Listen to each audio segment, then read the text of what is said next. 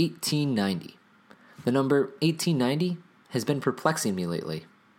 1890 could be a lot of things. It was the year that Wyoming and Iowa were admitted into the United States. It is also how many miles it takes to drive from LA to St. Louis. For some strange reason, when I think of the number 1890, I think of hamburgers and water. And I know what you're thinking. What is this guy talking about? Well, 1890 is also how many gallons of water are required to raise one pound of beef. That's right, it takes 1,890 gallons of water to make one single delicious pound of beef. That is a ton of water. Actually, it's a little under 8 tons of water. And to put that into perspective, that's enough water to satisfy your daily drinking requirements for six and a half years. Today, on What Are You Talking About? we explore the complex relationship between food and water. The big question we're trying to answer should we stop eating foods that consume a lot of water? Stay with us to find out.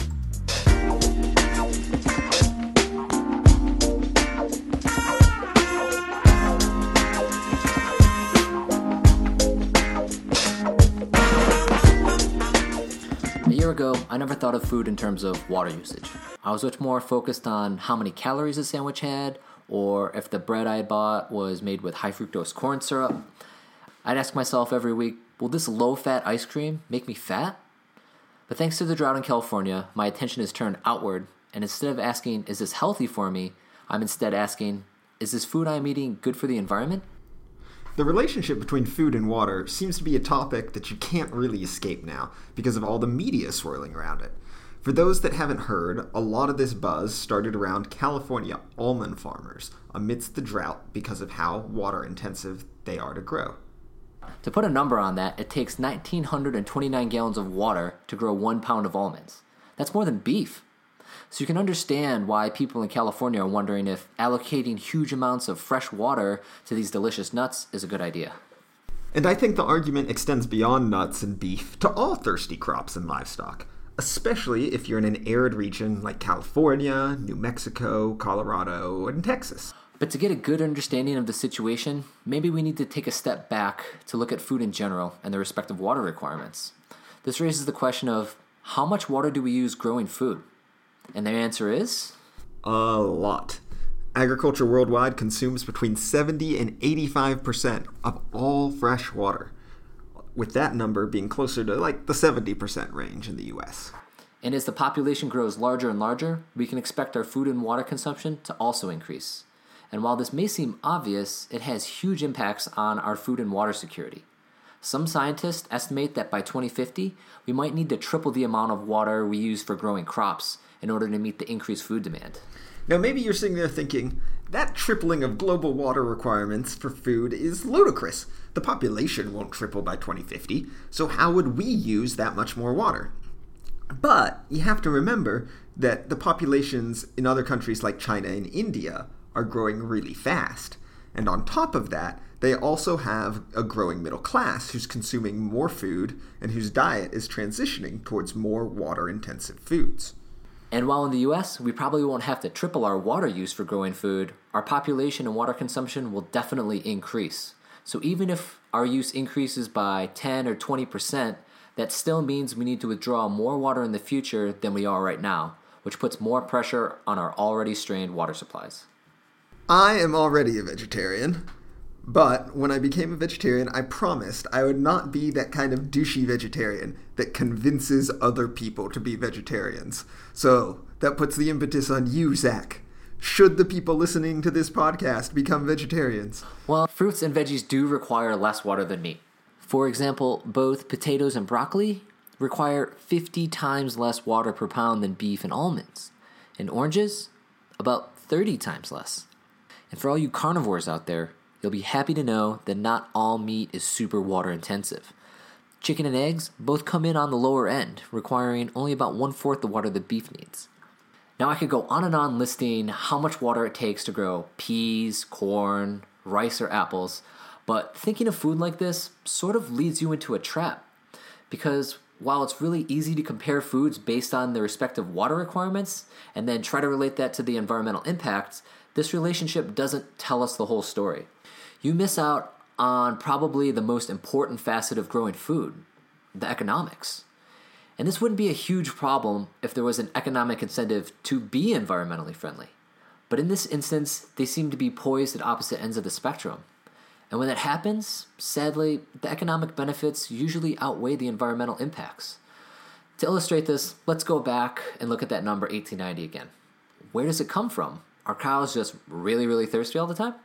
Well, if you're a cow, your diet consists of a lot of grassy meals. One type that seems to be pretty popular among cows is alfalfa, but alfalfa isn't the most modest crop in terms of water use. It's actually one of the more thirsty crops that you could grow. In California, alfalfa is the second thirstiest crop, the first being rice, and along with pasture, consumes 15% of the fresh water. But alfalfa is just such good cattle feed in terms of nutrition. It's high in protein and low fiber content, and when you compare it to alternative sources like hay, alfalfa is actually cheaper per pound of protein. So, from a farmer's perspective, using alfalfa makes sense economically because you'll grow bigger cows for less money than if you used hay. And this is sort of the problem. Even though alfalfa uses more water to grow than hay, in the end, using more water is actually cheaper. It's such a crazy counterintuitive thing to hear, but if you sit down and think about it for a second, it makes sense. Using more water means you can grow more crops to fatten up your livestock and make a larger profit. But using less water, well, it's the opposite. You'll produce less and earn less. So there's this huge economic incentive to use as much water as you can, because let's face it, water is really cheap. And this is the same thing that we see with almond farmers in California. Oh, yes, the almonds. Although the poor nuts in California are getting a lot of criticism for how much water they use, there is such a huge demand for nuts that farmers are making a lot of money, especially pistachios, which net almost 10 times as much as other nuts. For example, between 2000 and 2010, almonds and pistachio production jumped 54% in California alone, pulling in $4.4 billion a year. Taking into account all the other downstream products that you can use almonds for, such as almond butter and almond milk, they can be worth even more. The economics is a huge driver for what farmers grow. NPR's Planet Money did a great podcast episode on the drought in California. Residents in Porterville have no water because the farmers downstream of them are sucking the wells dry. But it's not really the farmers' fault. And in the episode, they point out that the only rational thing for the farmers to do is to use more water, not conserve it. If one farmer chooses not to use as much water, then in all likelihood, other farmers downstream will. Here is Robert Krulwich and Stacey Vanek Smith from NPR's Planet Money. Economists have a term for this race for a scarce resource, this dilemma. And you've probably heard it, even if you haven't taken an economics class. It's called the tragedy of the commons. If you have a shared resource, say uh, a meadow where your cows graze or an underground lake, people will use as much of it as they can. They will use a public resource until it's gone. And the reason that they call this a tragedy is not that there are any bad guys in the scenario. It's that actually everybody is acting rationally. It's just that what is good for the individual and what is good for the group are totally different. So, getting back to the point here, should we stop eating water intensive foods like beef and nuts for the sake of the environment? Well, if you're asking yourself whether or not to chew on that cheeseburger or down some almonds, maybe you're actually asking the wrong question. There's a research center called the Pacific Institute, which is a nonprofit research center in California that has actually won quite a few awards. The Institute's water program director, Heather Cooley, is quoted saying, A shift towards a meat driven diet does put pressure on water resources, but not eating meat is not going to solve California's water problems, and it's not something that will solve this drought. If you're concerned about environmental impacts of food on agriculture, Cooley argues, and I quote, the better approach is to protect rivers, streams, and aquifers to make sure that we're not taking too much out of the system and price water accordingly.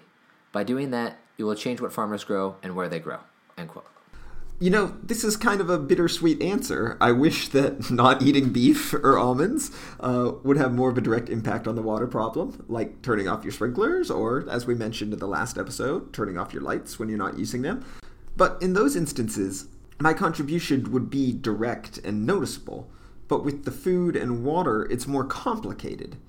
And at the same time, it's sort of a relief because honestly, I don't think I could ever give up almonds. Beef, yes, but almonds, no. Almonds, just too yummy. Let us know what you thought about today's episode on Twitter at Water Podcast or Facebook or email us at What Are You Talking About Podcast at gmail.com. This episode was produced by Zach Stoll with help from Joe Charbonnet, Skylar Herzog, and Scott Miller, in association with ReNUWIt, the NSF's research center on reinventing the nation's urban water infrastructure. Check it out at renuwit.org. That's R E N U W I T.org. This has been the What Are You Talking About podcast. Stay wet, everyone. Go,